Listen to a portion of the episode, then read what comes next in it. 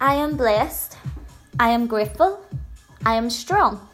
I can overcome fear. I'm so energized. I am ready to approach this day with a loving heart, curiosity, with an attitude of gratitude. I will search for more knowledge of understanding who I am, this body, this soul, who the people are around me that I surround myself with. Are they worth it? Are they emotional testers? Or do they need to be dropped? I will actively seek to listen, to be the happiest person I can be, to be the loving human that I am. I see the best in every person. I know I am capable of anything I set my intentions on. I know I attract only a positive people. I will attract abundance in all forms. Today I will not stress.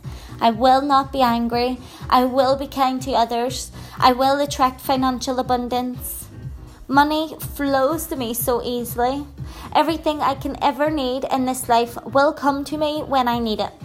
Today, I will be conscious and will not let my mind wander.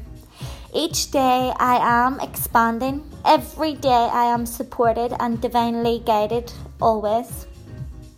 Today, I will listen to my gut, be more in tune with my body, and today is just going to be amazing.